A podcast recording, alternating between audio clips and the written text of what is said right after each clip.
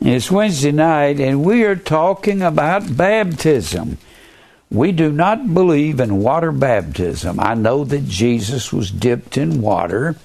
That was a proselyte baptism. I know that the Ethiopian eunuch was dipped in water. That is the same. It's proselyte. We've gone through that. How many baptisms are there?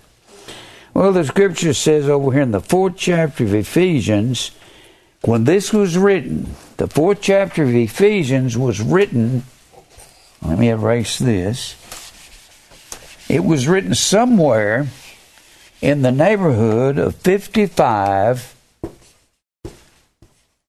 to 60 A.D. That's very important to know that concerning how many baptisms there are. How many baptisms were there before Jesus was nailed to the cross? There were dozens. Not only did you have the proselyte baptism, which was what you had to do if you were from somewhere in the world besides Israel. If you were a Gentile and you lived over here in Rome, or you lived in over here in Athens or Corinth, and you wanted to come to Israel and become a member of Israel, they called Israel the kingdom of God. You had to go through three things. You had to be circumcised. This was the law of the Pharisees.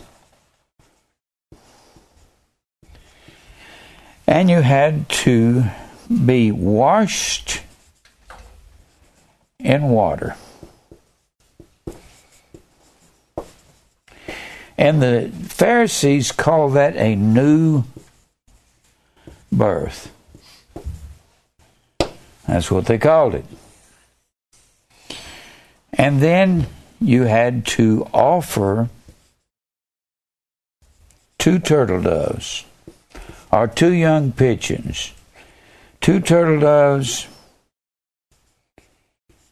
And that was the prescribed sacrifice for a new baby that was born in Israel. That's in the law. Now, Jesus hasn't been nailed to the cross yet. Not nailed to cross.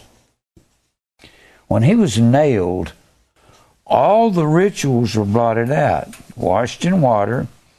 They got that from the Brazen Sea.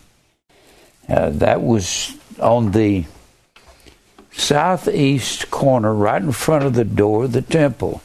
That was called the Sea because it had 2,000 baths in it where the priests could wash. And then they would go to the altar and offer the sacrifice on the altar, which was a picture of a cross or a daily cross. They offered a lamb every day and were lambs to the slaughter. And they had this brazen sea. They took the brazen sea. All the priests would wash themselves before they offered sacrifice. Then after every sacrifice, they would come back and they had little spigots on the brazen sea, and they would wash their hands and their feet, the hands and feet. And that's where all the foot washing comes from, and that's where the hand washing came from. Well, the circumcision was in the law.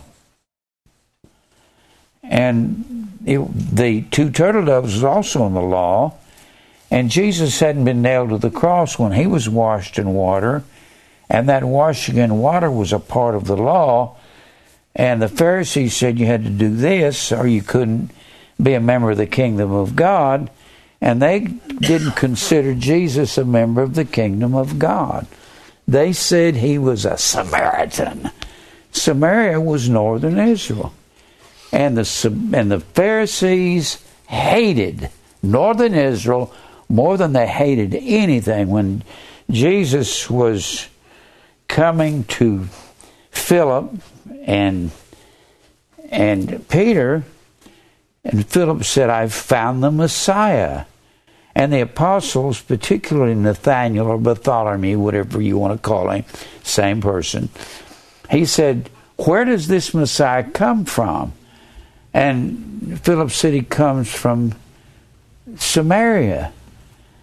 And Nathaniel said, can any good thing come out of Nazareth? And he said, Nazareth. Nazareth was considered the filth of the earth to the Pharisee. And a lot of reasons for that. Not going to go into that right now, because I've told you about that. So Jesus went to John, said, let's fulfill all righteousness. Wash me, and the Pharisees will have to listen to me. According to their halakha, they said if he would go through this, they had to listen to him by their verbal law, by their halakha. Their halakha said if you would go through this, they had to accept you and listen to you preach to them. So he did that. That's why he was washed in water in the first chapter of John. John said, therefore am I coming, baptizing with water, that Christ may be made manifest to Israel. He did not say, I come washing with water so you can do the same thing and you can show an outward manifestation of inward work of God. He didn't say that. Jesus was washed to be accepted by the Pharisees, and we've got to go through that. Now, when the Bible says in Ephesians 4 and 5, there's one Lord, one faith, and one baptism. No longer was there water, one baptism. There wasn't water anymore. The water was a ritual. It was part of the handwriting. The handwriting was all of the rituals of the Old Testament. They were nailed to the cross, and everything that was once literal is now spiritual, and that includes baptism. How can there be one baptism in water and you don't have the baptism of Holy Ghost and fire anymore? When Jesus said, go into all the world and teach all nations, baptizing them in the name of the Father, the Son, and the Holy Spirit, he wasn't talking about water. I said it before, I'm going to say it again. Why would he go to John? And John would say, I baptize with water. There comes one after me. He'll baptize you with the Holy Ghost and fire. Then after he goes to John, and he goes, that's in the 3rd chapter of Matthew. The 4th chapter of Matthew, he goes into the wilderness, and he's tempted of Satan. And then after the 4 chapters, the 5th chapter, that's his first message, is the Sermon on the Mount. And from the 5th chapter through the 7th chapter, he attacks the Pharisees on everything they were doing. And if you don't know the Pharisees' laws of their halakha and the Haggadah, you won't know that.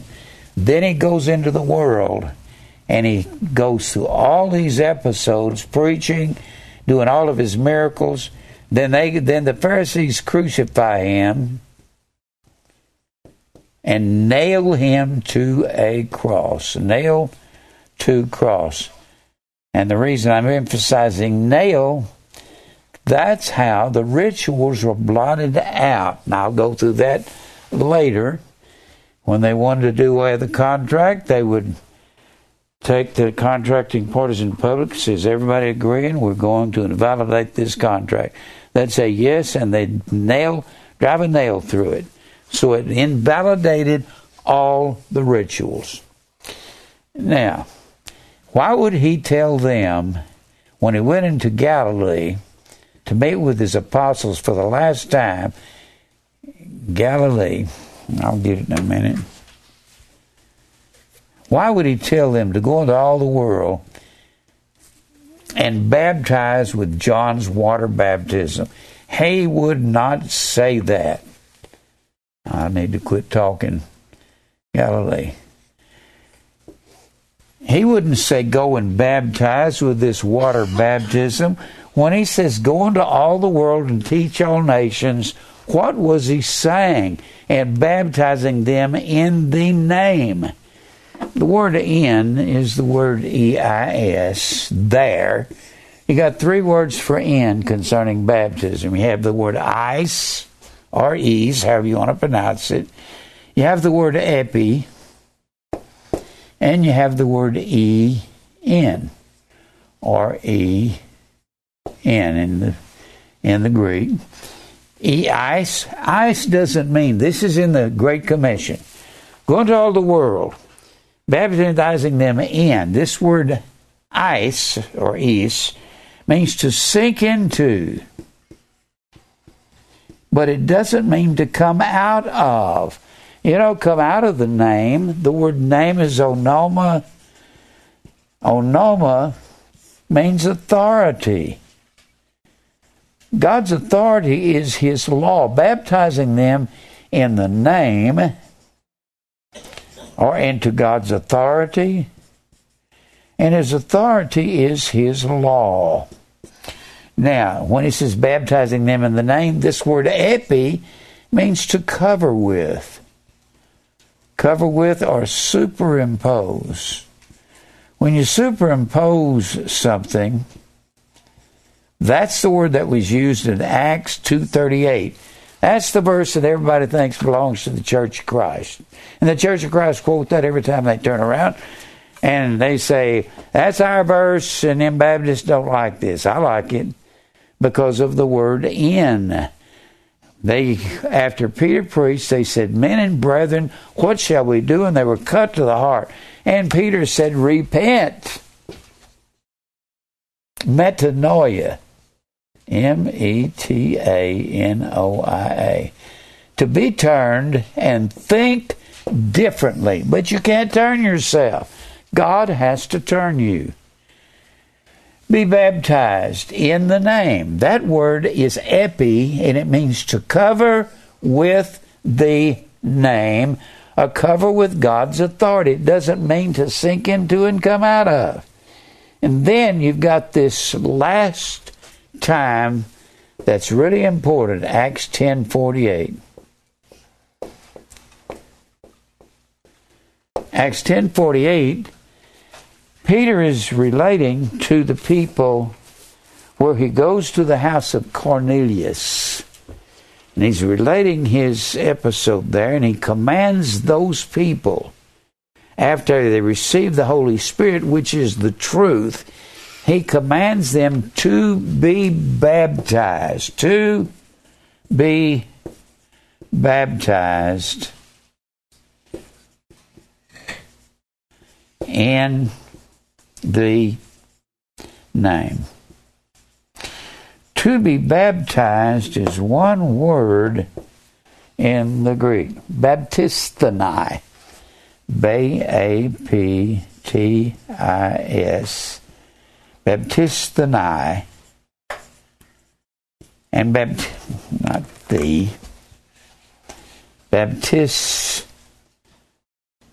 Baptistanai. Baptistanai is an infinitive. It is not a verb implying motion. Where do you get that, Jim? Well, you can look up the word actually in your internet, in your Bible, and you can look up the word in, and it will tell you, and that it is an infinitive. An infinitive is something that people don't know anything about. In fact, the man who wrote about baptism first, people like Mr. Strong in the Strong's Dictionary. This was written by, these were produced by James Strong, who produced the Strong's Concordance. And when you look in the B volume, it's 12 volumes, he will tell you that baptizo not being a verb implying motion. Doesn't show a movement. It's not a verb. A verb is like jump, run, dip into water. Something that shows motion. Run, throw. These are action verbs. This word baptize does not mean to dip, Mr. Strong says. He says it is a verbal noun. Now, if you don't know what a verbal noun is, you're going to be lost. You have to look it up in Mr. Mounce's book or one of the other scholars on Greek, and they'll tell you it is a verbal noun. It is a noun with verbal character. If I say something is to be painted, if I say the barn is to be painted, after it is to be painted, it is painted. It is the condition of something after the verb moves upon it. Mr. Strong will tell you it's an infinitive. He won't say infinitive. You'll be reading along as verbal noun, and you'll be saying, well, I don't know what that is. Let me keep reading. No, stop. Look at verbal noun. Find out what it is. In the English, an infinitive can be a verb or a verbal noun. In the Greek, it only can be a verbal noun in the Greek. I didn't say that. William Mount says that. It's only a verbal noun. That means the movement is only on the form of the fluid. It's fluid coming from an outer source moving upon the individual. It cannot be meaning to dip into something, because it means to cover. That's baptizo. And it comes from bapto, meaning to stain or to dye. I keep saying this. It has the same exact meaning as pitch, the ark within and without with pitch. There in Genesis 6:14. Pitch, the first word is the word kafar. The second word pitch is kofar. Now you say, but I looked it up in Strong's Concordance, and both those words were translated kafar. Well, that's right, unless you look it up when you look both of them up, in a word study concordance, it will show you that the second word pitch is a noun, means to cover, to stain, or dye. And the first word pitch is a verb. It means to stain. It means to cover. Pitch with pitch has the exact same meaning as baptizo with bapto. And you cannot stain something and dye it with water. Can't be done. Now, I got a lot of things to talk to you about baptism. I'm going to show you something. I'm going to give you an algebra lesson. Can I do that? To show you how simple algebra is. Because the only way I can do this, I've given it to you before. Nobody came up and said, you did algebra on us, and I don't understand that, but you understood what I said. Watch real simple. This you'll learn in the first week of algebra. Okay? This will be your first week. And they'll teach you two algebra laws. And this works everywhere in nature. And everybody here uses algebra every day. And most you women don't even know you use it, but you do. You can't live without algebra. It's not even possible to be alive without it. And you're doing it all the time.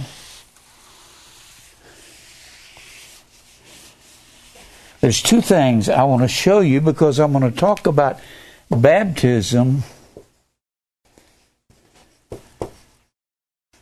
and a little bit of algebra.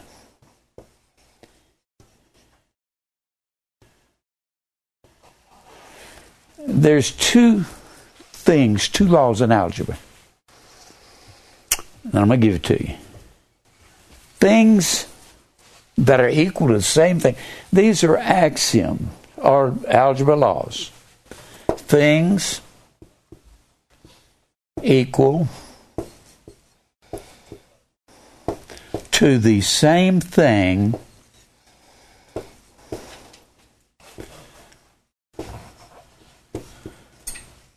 are equal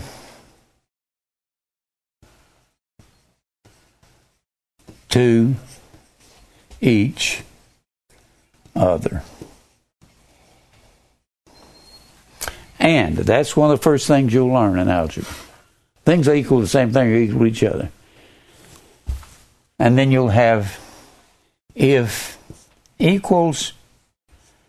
This, I don't know how they say it today, but in 1954, when I took algebra for the first time, this is where it was awarded in 1955, or it was either 54 or 55, 54 I think it was. In the 1954 algebra book, this is exactly what it says.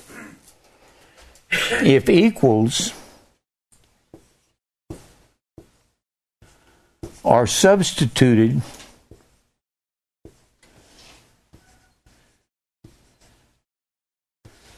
for equals,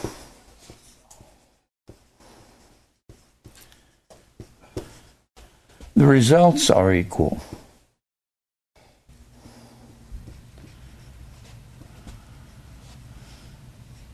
And this works out real well in baptism. All right. The results are equal. In algebra, you have an equation. This side has to equal this side over here. That's called balancing an equation. The simplest way to explain algebra is with a seesaw. It's the best way to explain it. You got two little kids, and they're 6 and 8 years old, and they're on the playground, and they're on a seesaw. A seesaw is an equation. This side has to equal this side. You got a 100-pound kid on this over here. You got a 60-pound kid over here. How much do you have to put in that little kid's lap to make that seesaw balance? Huh? You got to put it in his lap. You can't put it down here. You got to put it in his lap. So you'll have the equal fulcrum, I believe you call it. What do you have to put in his lap? Huh? 40 pounds. That's what X is. You're looking for X. Now, can it be a 40-pound watermelon? Well, can it be a 40-pound block of ice? Yeah, no matter what it is, as long as it's 40 pounds, right?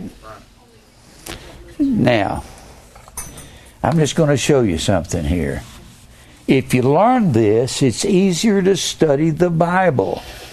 Let's look at some things that are equal to the same thing. What is baptism equal to? Baptism is equal to the gospel. Right? Says so over here in Mark, the first chapter. Baptism equals, so if we can find something else is equal to baptism, they're equal to each other, aren't they? Yeah. Look here in Mark, and I want to help you see how I think. I think algebra all the time. I just don't tell you I'm doing it. It's constant in my teaching. Mike told one of his cohorts out here at Tennessee State when he's teaching out there. He said, I learned to teach algebra from my pastor because I use it constantly. I just hadn't told you it's algebra. And if you learn to do this, well, it makes the Bible easier to understand. Now, look over here in Mark, the first chapter. Mark, the first chapter. All right. The beginning of the gospel. Oh, there's the gospel. The beginning of the gospel .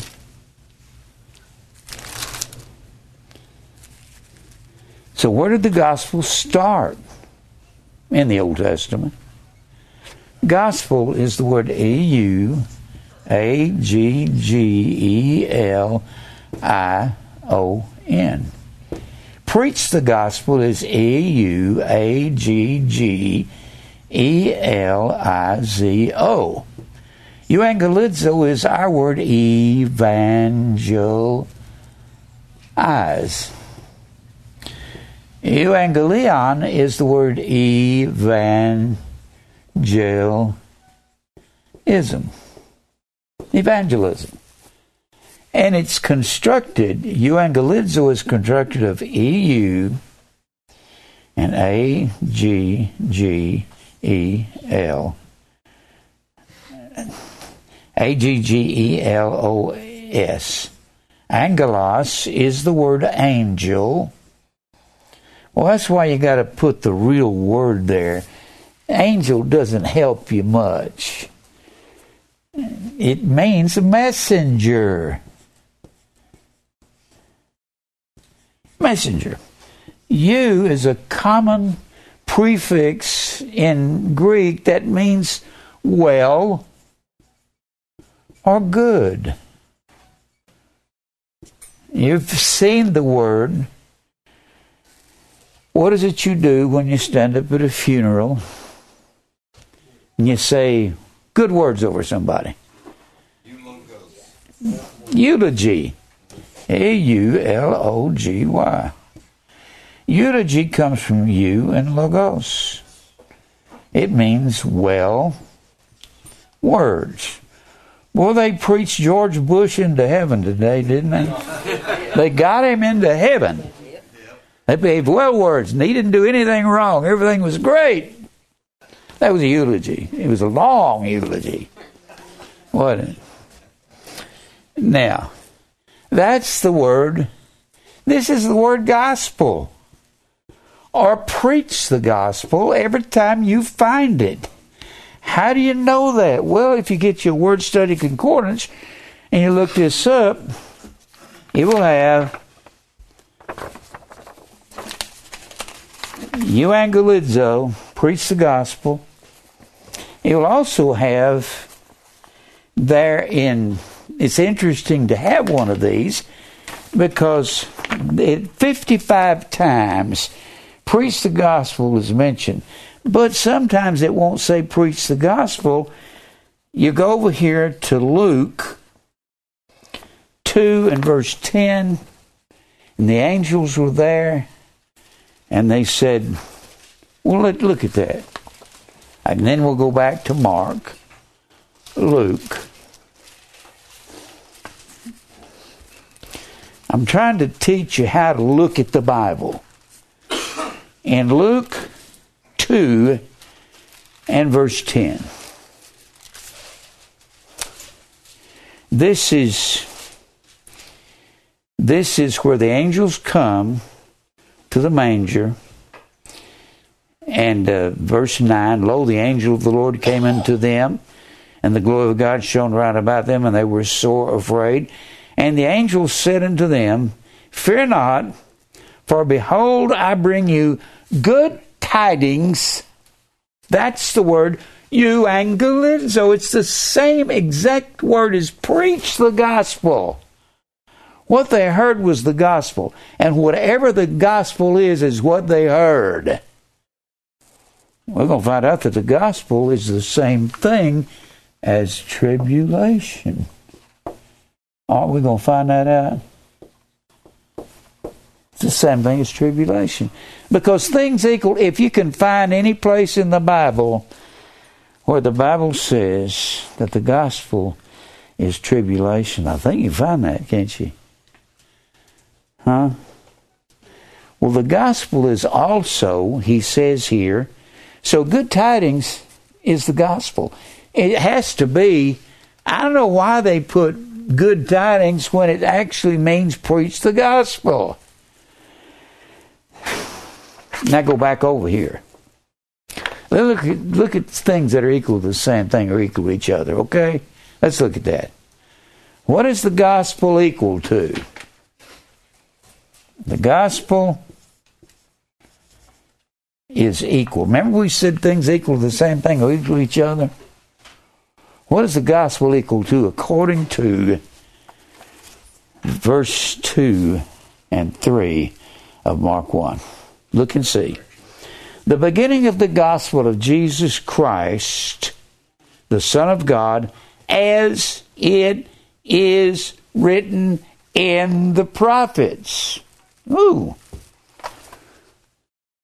So the gospel is written in Isaiah. This is a reference to Isaiah 40 and 3. If you start preaching the gospel later than Isaiah 40 and 3, you've started too late. So the gospel is equal to what is written in Isaiah 43, and it tells you what it is right here.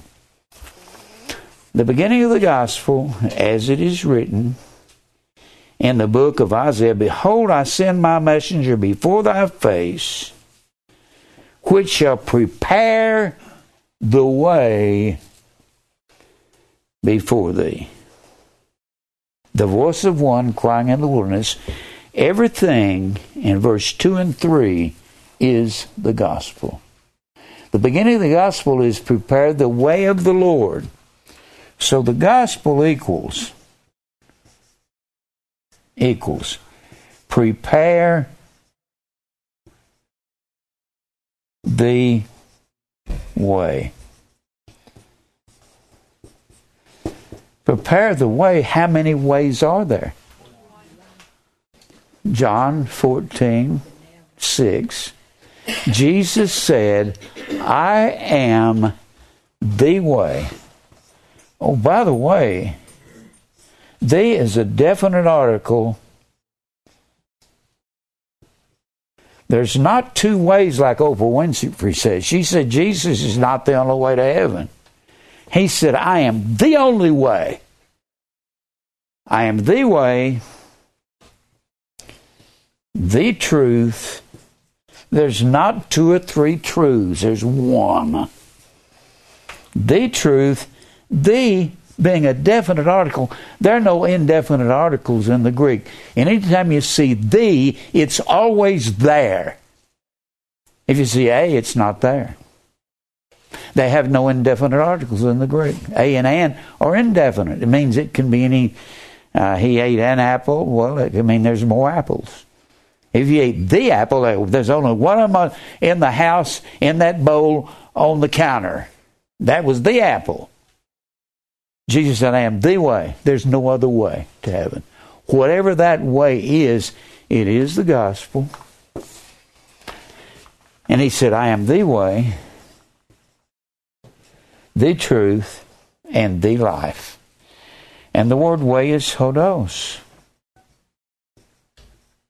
Now, wherever you find the way, it's going to be the gospel. Because prepare you the way is the gospel, isn't it? Huh? Where found the way? Well, I'll get it right in a minute. Matthew 7:13 and 14 says there's two ways. One is a good way, one is a bad way. You have the narrow way that leads to life or eternal life. And only a few few there be that find it. Holy gods, O-L-I-G-O-S. Of everybody in the world, a puny number will find it. I don't know where George H.W. Bush is. I doubt if he went to heaven. They all got him in there this afternoon, though. They preach everybody in there that was a nice guy. Being a nice guy won't get you into heaven. You got to go through the gospel the one way. And the Bible says that way, the only way, is narrow. And that's the beginning of the gospel here in Mark, the first chapter, isn't it? So everything that's equal to the narrow way is the gospel, isn't it? Well, narrow is the word thalibo, T-H-L-I-B-O. It is the verb form of thalipsis, which is the word tribulation. When the Bible says, we must through much tribulation enter the kingdom of God, that is the narrow way, which is the gospel, which is the only way. So anywhere you find the gospel, you can substitute tribulation. Can you not? Huh? Yeah. Yep. Believe it or not, this is real simple first semester algebra within the first 2 weeks. That's what it is. Is that interesting to know? Yep. I said women use algebra every day.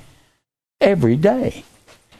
If you're making a banana pie, you got to have bananas. You got to have flour. You got to have sugar. You got to have milk. And you got to have 45 minutes in the oven, plus 45 minutes. There's a plus here between all of these. Plus, I don't know how long does it take a banana pie to cook? Huh? 45 minutes to an hour. Huh? You're missing a few ingredients, but the timing's right. Okay, we're just going to call it 45 minutes, okay?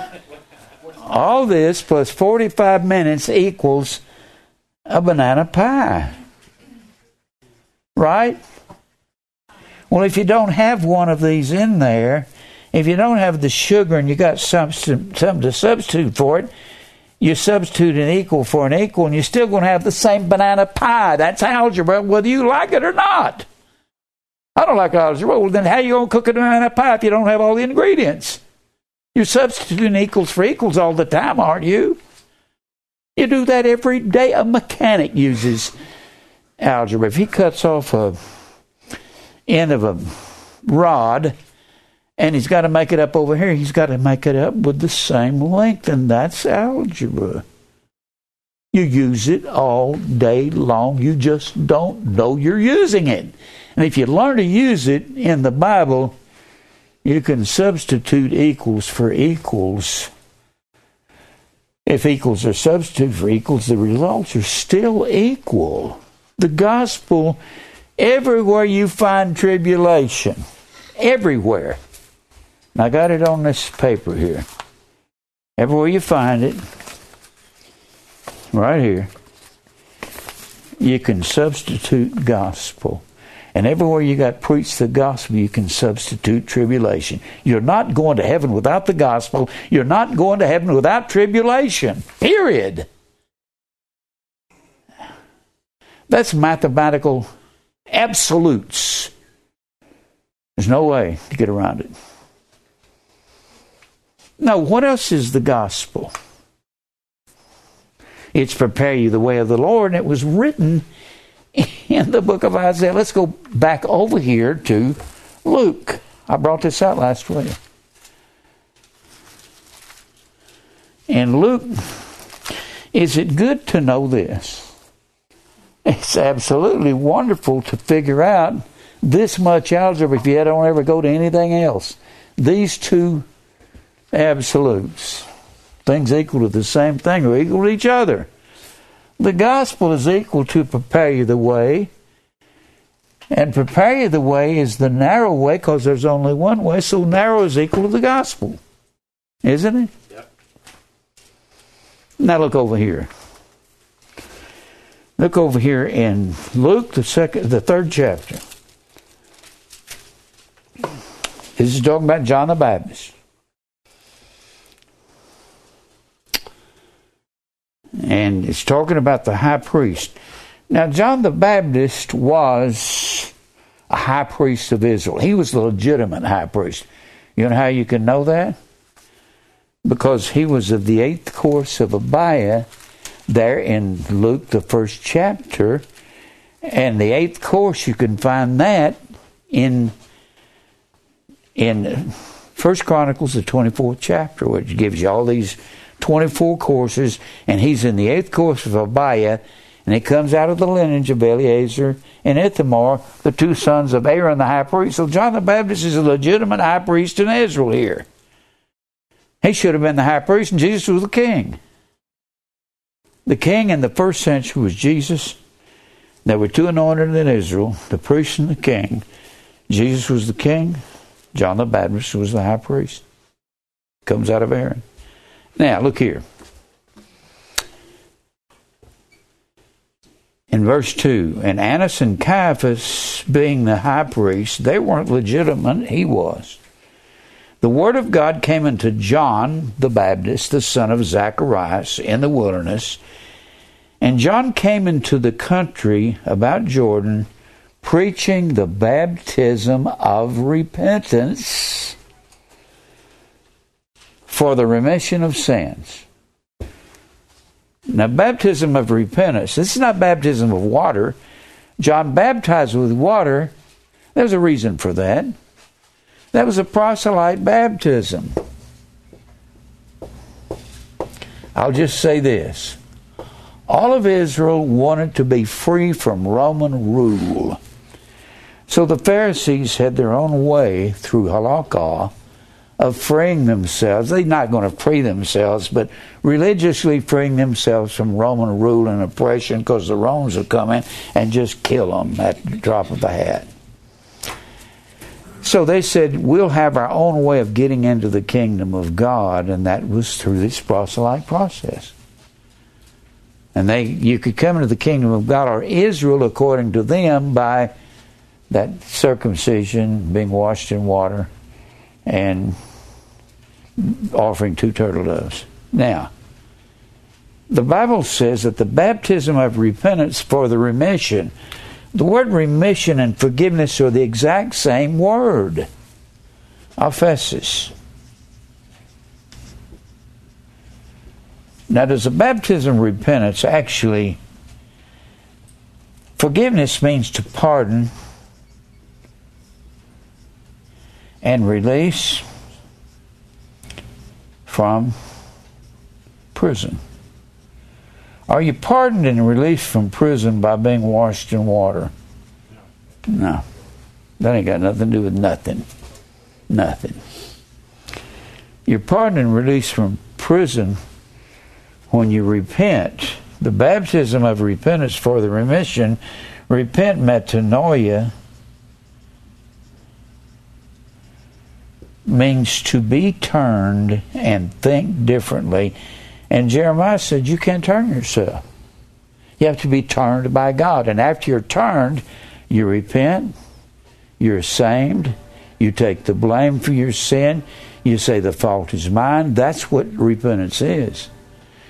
But you have to be baptized or stained with the blood of Christ. And what does the Bible say that true baptism is? It is the same thing as the gospel. It's the narrow way. So he says, he came preaching the baptism of repentance for the remission of sins, as it is written in the words of Isaiah, Isaiah 40:3. And here it is, saying, the voice of one crying in the wilderness, prepare ye the hodos. Oh, prepare the way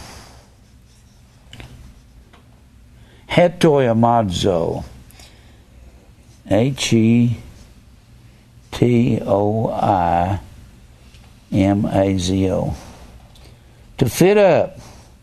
Proetoimazo, hetoimaizo, is the word over there in Ephesians 2:10. We are His workmanship, created in Christ Jesus unto good works, which God hath before ordained. It's the word prohetoimazo. It means to be forefit up in advance. That's predestination. So prepare the way is the baptism of repentance. If prepare the way of the Lord, the way, which is the hodos, is the baptism of repentance. That's the same thing. The baptism of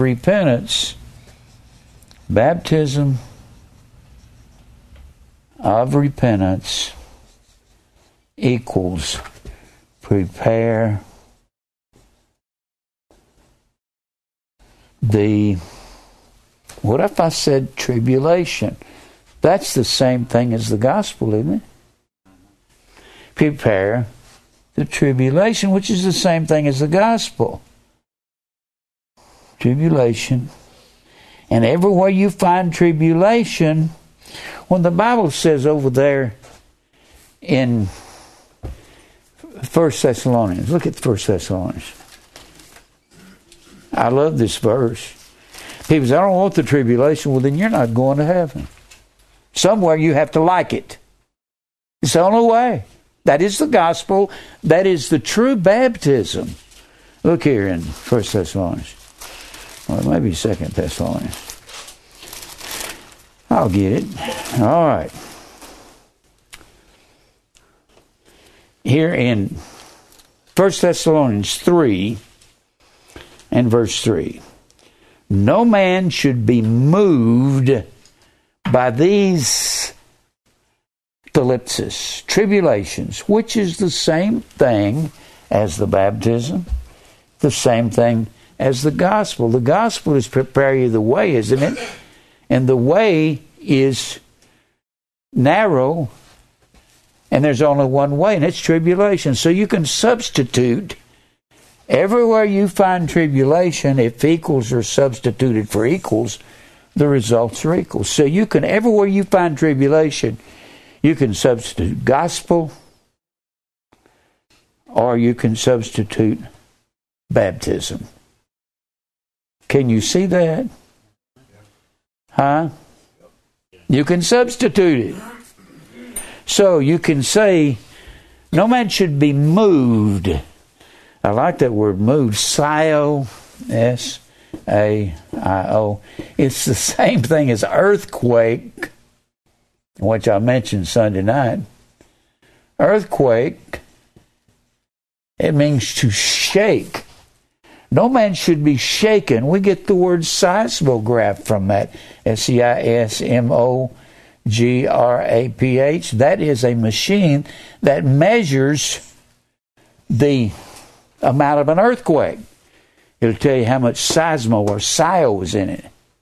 So no man should be moved by these afflictions, thalipsis, which is basically the same word as thalibo, narrow, and that's the way to eternal life. So you can take all these things that mean the same thing and substitute them for each other, can't you?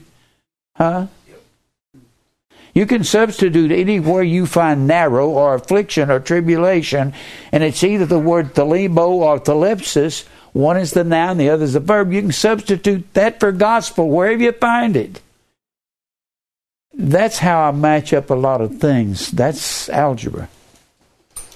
If this is equal, whenever we study Hebrews, the 10th chapter, the Bible says we enter into, gosh, we're back to the word way. Look here. Look at that. Look in Hebrews, the 10th chapter. Anything that is equal to tribulation, you can substitute gospel, can't you? Huh? Equals are substituted for equals. You can substitute gospel, or you can substitute the true baptism, can't you? Huh? Anything that's equal to the way. Anything that's equal to the hodos. Now, they would use hodos for a highway that ran through a village, but when it's spiritual, talking about the spiritual way, it's the way, and there's only one way. Right? I'm not losing you, am I? No. It's real simple. I'm giving you, I think that's the first two axioms I learned in algebra. And that has been a salvation through everything I've ever done. If you can learn this, you can find, look what it says. Look what it says here in Hebrews 10. Hebrews. Now, if you want somebody to verify this, Mike's got a master's degree in mathematics, and what I'm saying up here is like 2 + 2 = 4 to Mike back there. It's that simple. Look here in Hebrews 10 and look at, I'm going to kind of try to make this real simple. In verse 19, having therefore, brethren, boldness to enter into the holiest with the blood of Jesus Christ. And what is the holiest? The holiest is the Holy of Holies. The holiest.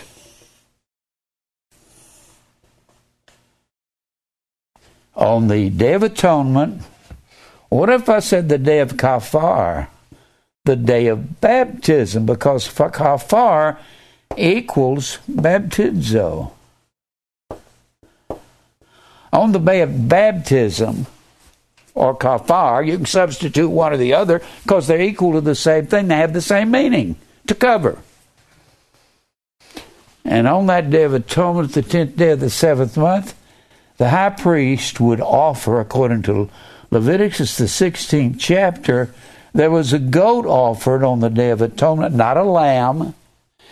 God hath made him to be sin for us, made him a goat in our place. They took the blood of the goat. They had a scapegoat that went out to the wilderness. They took the blood of the goat, walked through the outer sanctuary,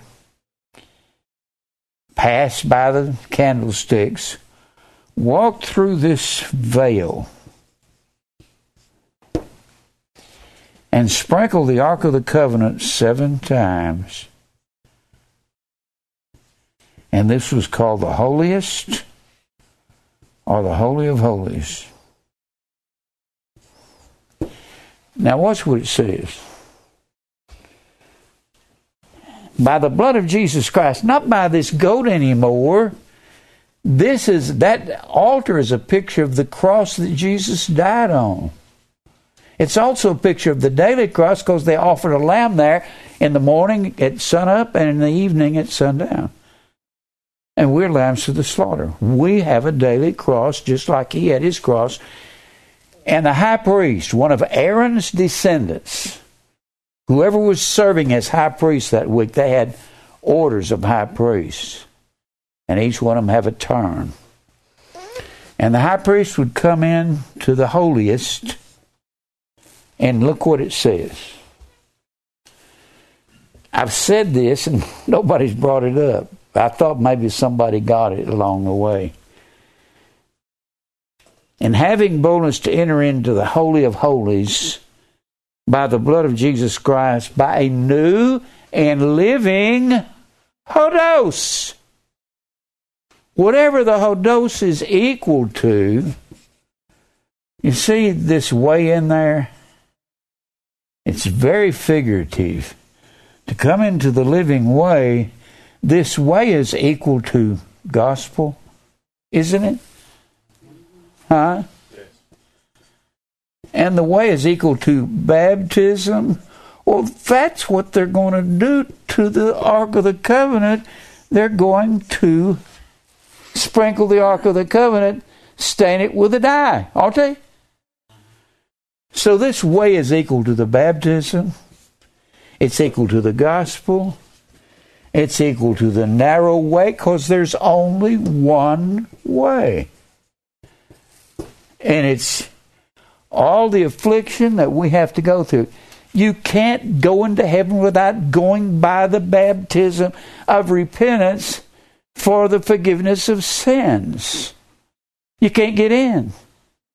Everybody has to go through the gospel, which is prepare you the way of the Lord. Don't they? Is that as simple as I can get it?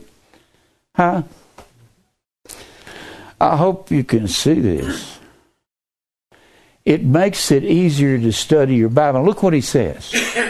So that way into the holiest, and who is the high priest over the temple of God now? It's Jesus. He is the priest forever after the order of Melchizedek. He's a priest over this temple, which temple you are. And our hearts are sprinkled. He says that later on in this. Instead of having the Ark of the Covenant sprinkled, our hearts are sprinkled, and that's the true baptism. Isn't it? Yes. I'm trying to make this as simple as falling off of the log. This is a basic first week in algebra equation. First week. But boy, if you learn to think, these two things equal to the same thing or equal to each other. Don't forget that.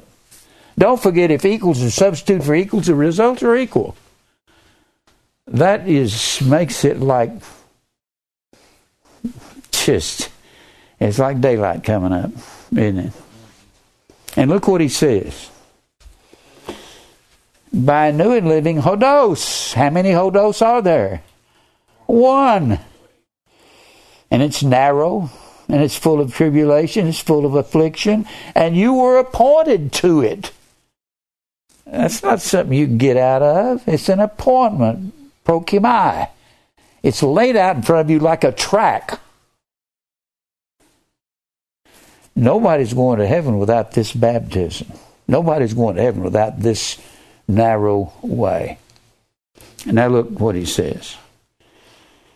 By a new and living way, he hath consecrated through the veil, that is to say is the same thing as saying i.e. When you see i.e. in a sentence, that means, in other words, this. That is to say, so the veil of the temple is the flesh of God. If our hearts, well, let's go on and read the rest of this and we'll come back to the veil. And having a high priest over the house of God. What is God's house? Well, you got to go back to chapter earlier in the book, to chapter 3. You don't separate these words, they're all the same. Chapter 3, verse 6, Christ is the son over his own house, whose house are we? By the way, the Holy of Holies was called the house of God because he lived there and ruled Israel from there. He came down out of the cloud and sat on that Ark of the Covenant, and the judgment seat was a mobile throne. That's what that was. When that cloud had started moving, those priests had to grab up everything and move the temple of God. Then he says, so the veil is the temple, or the veil is the flesh. Let me write that down. Veil equals flesh, right? Yes. All right. Veil equals flesh. So what are the fleshes equal to is the same thing as the veil, isn't it? If veil equals flesh, we can find anything that equals the flesh, it'll be the veil of God's temple, won't it? We'll be substituting equals for equals, right? This is about as simple as I can make this. So, then he says, having a priest over the house of God, which is us, let us draw near with a true heart in full assurance of faith, having our hearts sprinkled. So our hearts sprinkled by the new and living way, which is the gospel, which is the baptism, which is tribulation, which is affliction. And the reason is because they're all equal to the same thing. You can substitute any of them for each other. Maybe I've helped you to see a little bit about biblical algebra. It makes it easier to study the Bible if you look at things that are already equal to something else you know in the Bible. It's not hard. You do it every day. Now, having our hearts sprinkled from an evil conscience and our bodies washed with pure water. What was pure water? Living water. Living water. That's what they called the water flowing out of a mountain stream because it was moving. They knew that it was pure, and that's what they called the water in those deep wells at Jacob's well.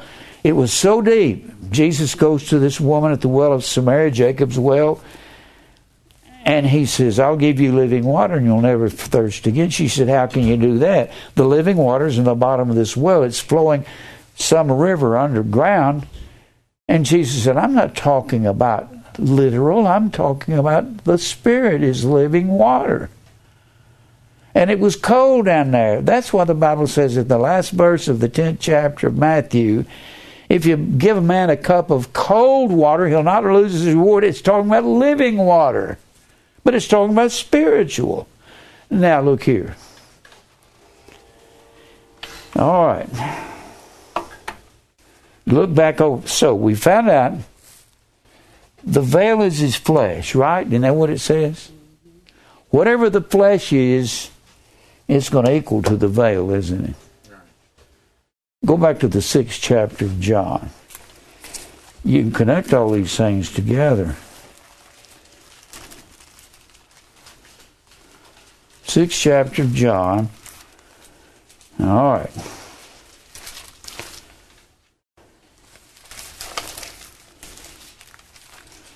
The way you can really corral the Word of God and make it smaller than you think it is you've got to make these things that are equal to each other and recognize them as equal. Don't just make, well, you got a flesh over here and a veil over here, and then you got a flesh over here. Wherever you find the flesh of Christ, that is the veil of that takes you into the house of God. If we're the house, and that inner sanctuary was called the house of God, that means whatever's going on inside of us is inside the veil. So let's look at this in the 6th chapter of John. How much time do I have, Mike? 30. I've really gone through this slow so we can see this. 6th chapter of John. All right. Look here in verse 48.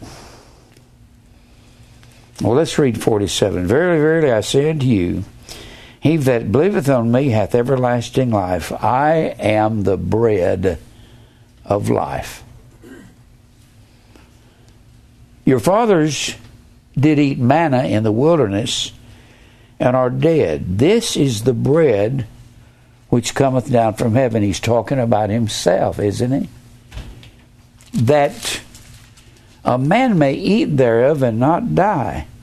I am the living bread. That's Jesus, isn't it? Which came down from heaven. If any man eat of this bread, he will live forever. And the bread that I will give is my flesh. Wait a minute. We figured out what the flesh was. It was the veil, wasn't it? The flesh equals the bread, doesn't it? Yes. And that's equal to Jesus. Let's keep reading here. So all these are equal to each other, aren't they? Things equal to the same thing, equal to each other. Look for that in your Bible when you're reading. Then he goes on to say, which I will give for the life of the elect world. The Jews therefore strove among themselves and said, how can this man give us his flesh to eat? Then Jesus said unto them, verily, verily, I say unto you, except you eat the flesh of the Son of Man, or partake in the veil, right? Right, since the veil is the flesh. Unless you partake of the veil and the blood, and the whole purpose of that is your heart is the Ark of the Covenant, because the law was written on tables of stone back here, and now it's written on fleshy tables of our heart there in the 3rd chapter of 2 Corinthians, right? And in Hebrews, the 8th chapter, in Hebrews, the 9th chapter, is written on our hearts. And the hearts are sprinkled now. Well, let's read on. Then said Jesus unto them, verily, verily, I say unto you, except you eat the flesh of the Son of Man and drink the blood, you have no life in you. Boy, we've talked about this before. Whoso eateth my flesh, or partakes in the veil, right? Then the flesh is the veil, right? Same thing. Whoso eateth my flesh and drinketh my blood hath eternal life, and I will raise him up at the last day. Then he gives you miraculous truth. For my flesh is. Oh, we figured out the flesh was the veil, wasn't it? It's the veil of the temple. My flesh is meat indeed. The word indeed is the word alethes, A-L-E-T-H-E-S. Flesh equals alethes. That's the word indeed. Indeed. And alethes is the word of truth. So flesh, the veil equals the flesh, equals the bread, equals truth. Truth is the word aletheia, A-L-E-T-H-E-I-A. And when you partake of the flesh, entering into the house of God, what you're partaking of, the reason you're washed in the blood, a blood baptism, was in death. And this is the same thing as the baptism of repentance, isn't it? We enter in by new and living hodos. How many ways are there? There's one way into heaven. One way. The way. One way. It's the way, the hodos, the gospel, the baptism of repentance. There's only one. You eliminate everything else. So wherever you find the way, it's one way, it's tribulation, it's the gospel, it's the baptism of repentance, right? I hope you can learn to tell this to somebody, because it's not as... You know what's harder than what I'm teaching you here is to keep all these things separated and try to figure out where they fit in. Have you ever done that and tried to figure out why something fits and you can't figure out how it fits? It's because you're trying to make a different definition for everything. You can't have a different definition for the way than the baptism of repentance or the gospel. It's all the same. Or the flesh, or the truth. You can eliminate a whole bunch of definitions by saying they're all equal to the same thing. Truth is aletheia. It comes from lanthano. And that means to lie hid. Lie hid. And when you place the alpha in front of lanthano, means it's the alpha privative, negative particle. Neg part is what it'll say in your concordance. It means it negates that word, gives an opposite meaning. It means not to hide anything. When you tell the truth, you take the cover off. That's what you do. And you tell people what these things mean, And their brain will get scrambled if you tell them they're all the same thing. The way, baptism, repentance, the gospel, tribulation, all the same way into heaven. You're not going without it. Nobody's going without it. You have to be in tribulation. Now, God may work on you for 30 or 40 years like he did me before you're willing to throw your hands up, surrender to God, and say, God, from now on I'll tell everybody all the truth all the time. God beat me up real bad until I learned to do that. And when I surrendered over in my mid-40s, I was just starting to develop spiritually. I've been developing for the last 40 years. I'll be 80 in May, and I've taken me all my life to develop. Well, actually to become a child again. Except you become as a little child, you'll not enter the kingdom of heaven. Unless you come to a place, we all grow up. We grow up, start off as a little child. We grow up and get real proud, and God's got to cut us down and make us a little child again. We get real proud in the middle of our life about how good I am, what I can do, and I want attention. And then God cuts you down to nothing. That's where he's brought me. He's made me a little boy again. That's why I don't want to fight nobody.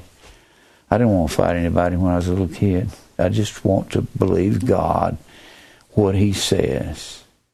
So if there's one baptism, the baptism is the way, isn't it? The Bible says in Luke 3, it's prepare you the way of the Lord, make his path straight. Let's look at that. Let's go over there to Isaiah where it's quoted. That's the baptism, that's the way, that's the gospel, isn't it? Everywhere you find gospel in the New Testament, everywhere you find baptism or something that's equal to baptism. You know what the word is equal to baptism in the New Testament? Maybe you'll remember this. As many of you who have been baptized into Christ have put on. Everywhere you find put on, it's the word enduo. It means to sink into clothing. And what is our clothing? What is our clothing? Our robes are made white in the blood of Christ. Our clothing is the baptism, the tribulation, the fiery trials. That's what it is. That, in fact, you look back at Revelation, it'll tell you that. So when you see this, all this multitude around the throne of heaven, in the 7th chapter of Revelation, 7th chapter. And the angel asked John, do you know what all this great crowd is around the throne of God? In verse 9, before the Lamb with white robes and palms in their hands, John said, I don't know what they are. You know, tell me. And the angel says, I said unto him, Sir, you know. And he said unto me, these are they which came out of great ellipsis, baptism, gospel. They came out of great, everywhere you find tribulation, it is that word, thalipsis, the verb form of thalibo, narrow. They came out of great tribulation and have washed their robes and made them white in the blood of Christ. A blood baptism is the only baptism. John preached the proselyte baptism because Israel was frustrated. That wasn't a requirement of you and me. Now, let's go over here and look at this that was quoted by Mark. The beginning of the gospel is prepare you the way of the Lord, make his path straight. John came preaching the baptism of repentance, which was prepare you the way of the Lord, make his path straight. That was all the narrow way. Now, look over here in Isaiah 40. In Isaiah 40, Isaiah is talking about the Gentiles coming to the light all through this book. This was approximately 712 B.C. Approximately in 712.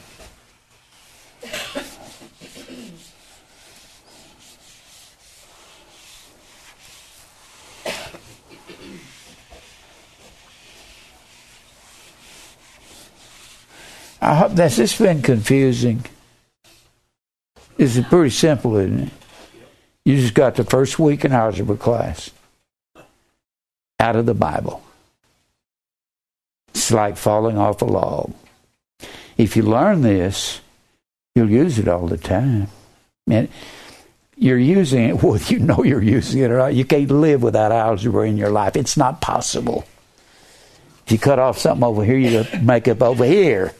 You do that every day, don't you? I think the algebra teachers need to preach it from the Bible so people might want it more. If I said, I'm going to do some algebra here, most people shut their ears up and put their plugs in their ears and go, la, la, la, la, la, la, I don't want to hear that, la, la, la. You need to learn it.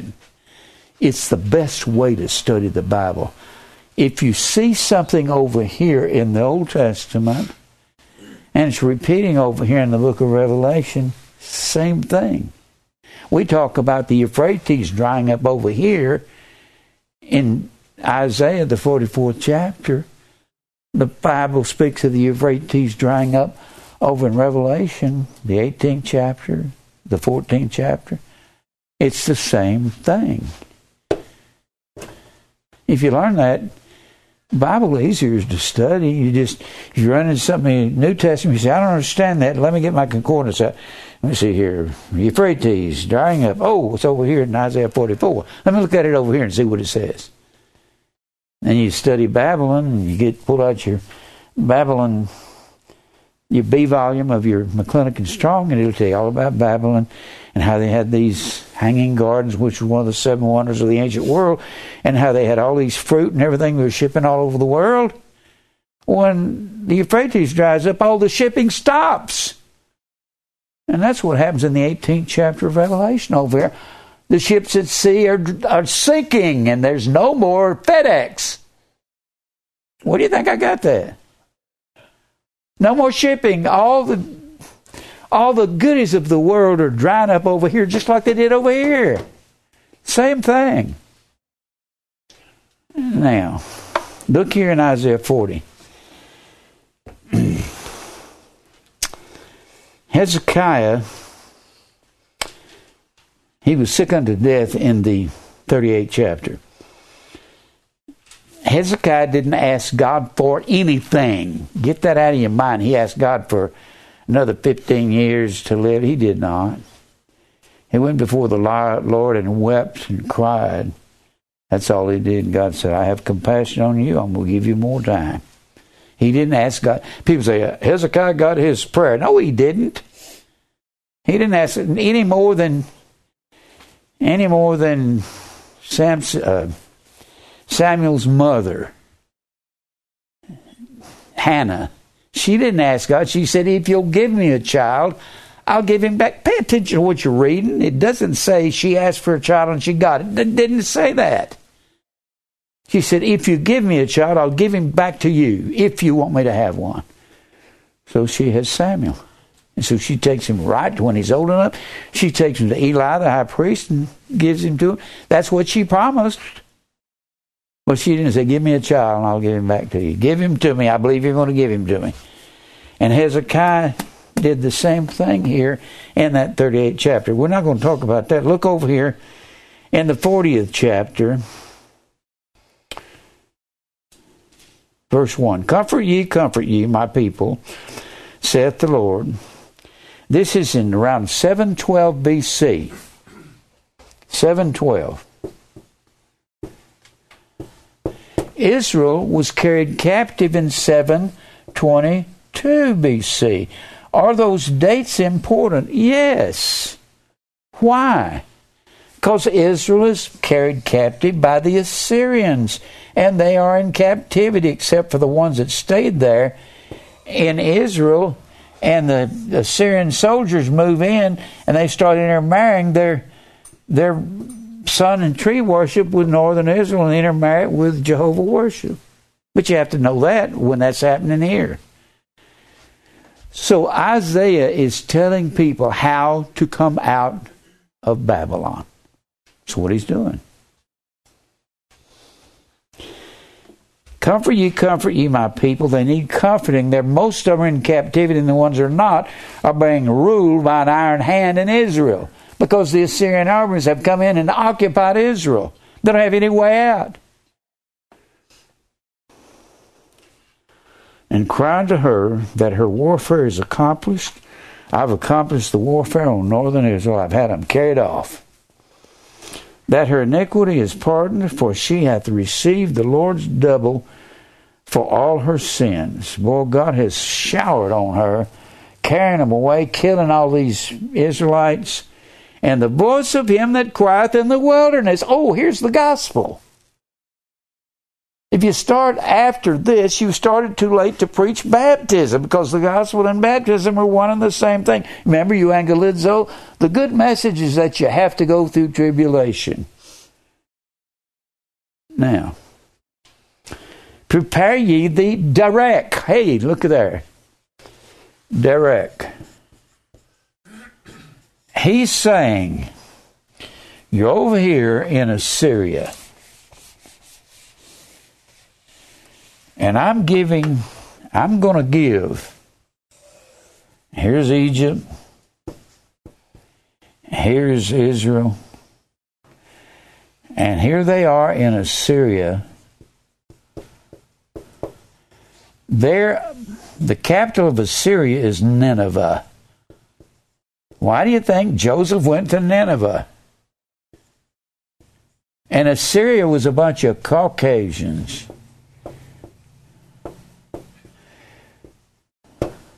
The Caucasus Mountains was between the Black Sea and the Caspian Sea, right up in here. That was the Caucasus Mountains. Caucasus comes from the word Gog. They hardened the consonants, Caucus. Caucasus. And the Caucasians come there from there, and they were barbarians. When Israel was carried away, they were merciless. The Caucasus people were. When they were carried away into Assyria, the Assyrians were so barbaric, when the Lord told Jonah, go to Nineveh and cry against that great city. Tell them if they don't repent in 30 days, I'm going to kill everybody there. They repented temporarily. Jonah got angry. He got furious with God for not destroying them. Why don't you kill all those people?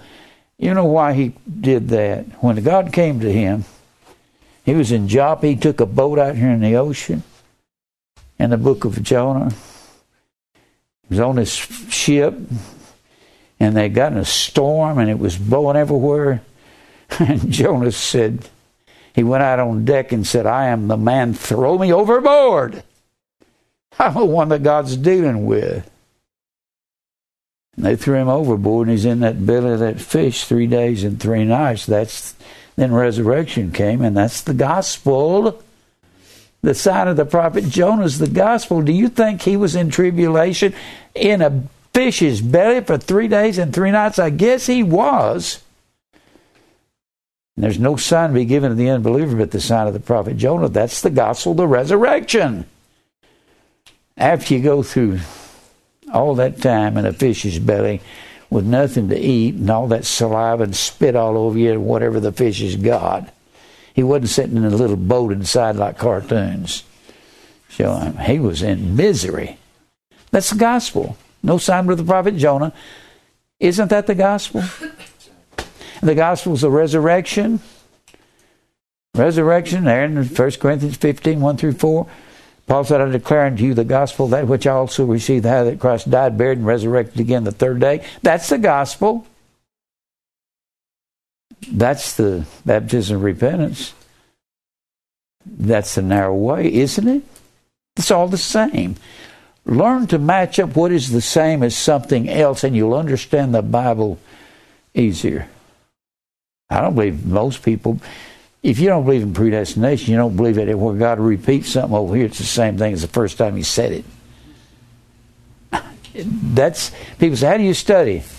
Well, when I find something over here, every time I see it all through the Bible, I say, well, somehow that connects together. And I study it and look at it till it goes click.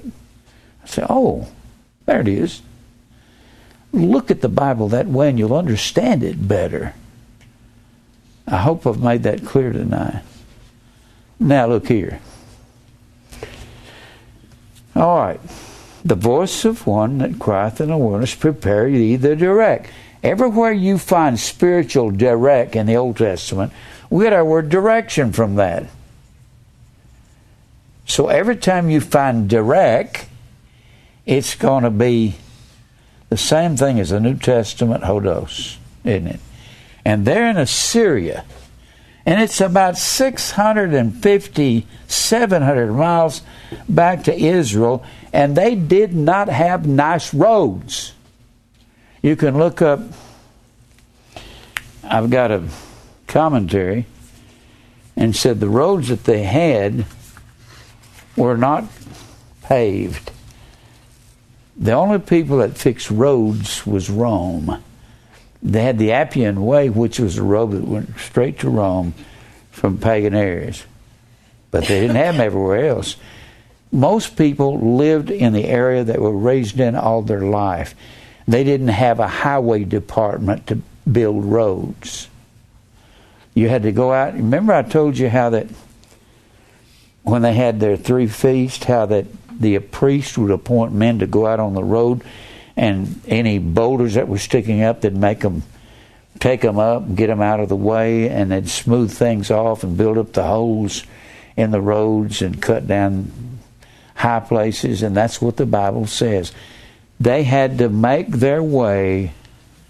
God says, I'm going to bring some decrees for you to go back home and rebuild the temple of God. And that's us.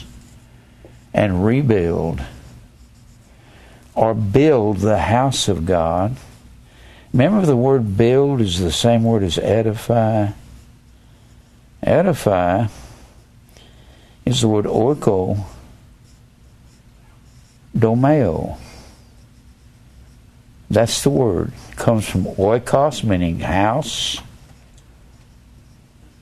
and domē. Domē is our word dome. It means house roof. When the roof of a house was finished, they said the house was finished. So that's the word edify. And what is it that edifies us? That's it. 1 Corinthians 8:1.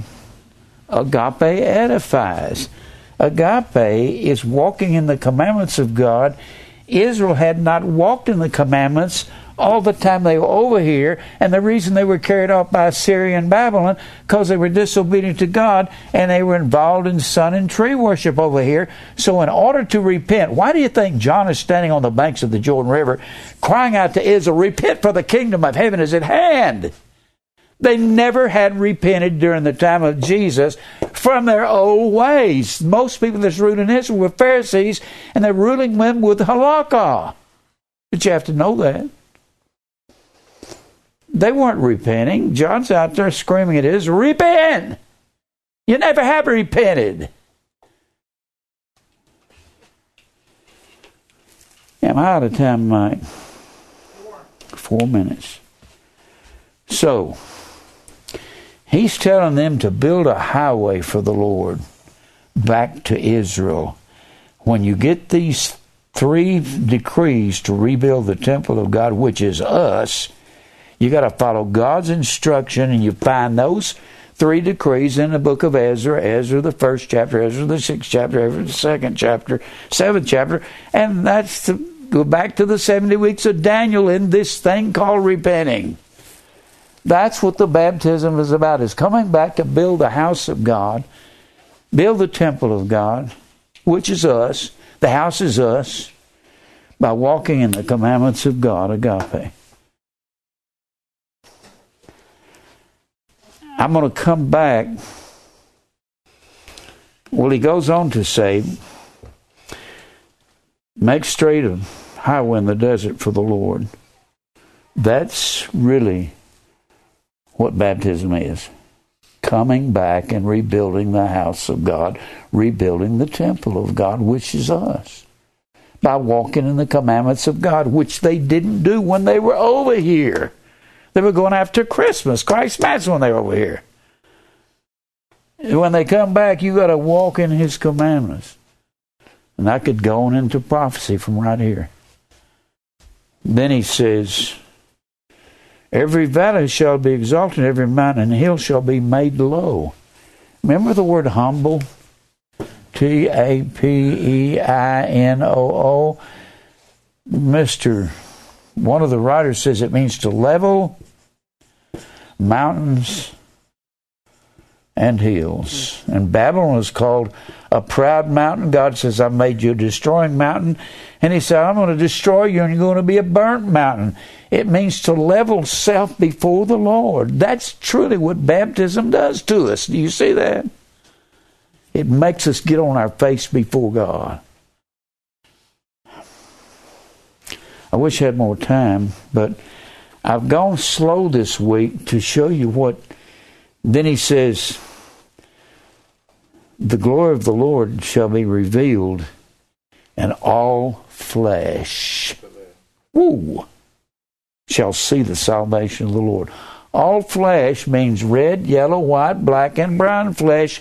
That's the all flesh that Jesus said He would come to in Acts the 2nd chapter. The Lord will pour out of His Spirit, which is the truth, which is the flesh of God. And I got so much more to say on this. Jesus said, the flesh of me. What He said, instead of saying, my flesh is meat indeed, He said, the flesh. Te orge. He said, the flesh, the feminine gender, flesh of me. Orgay.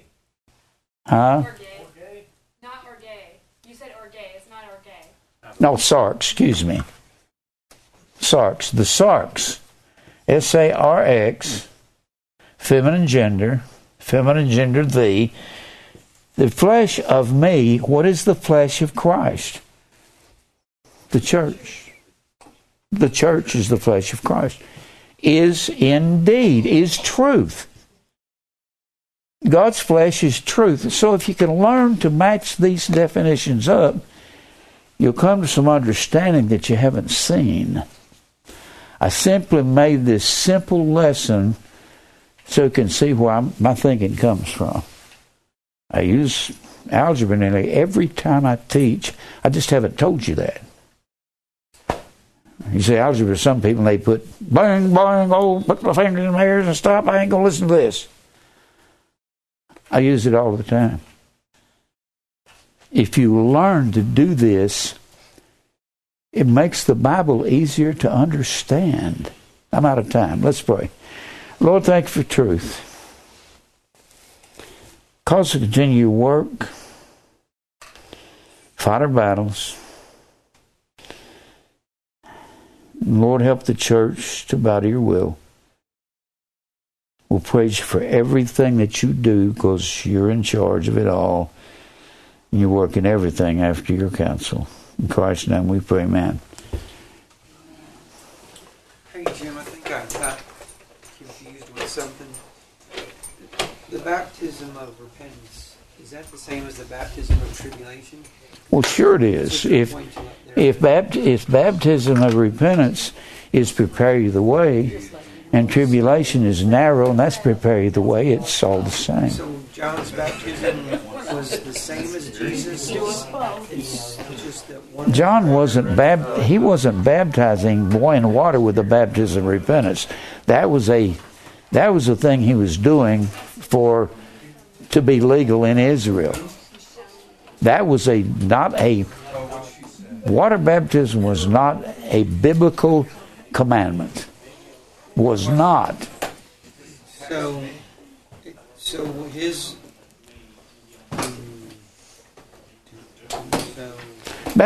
John baptized with water, but he didn't preach the baptism of water. He preached the baptism of repenting. Okay, so those are two different things. Yes, that John was doing. Or John was saying one and doing the other.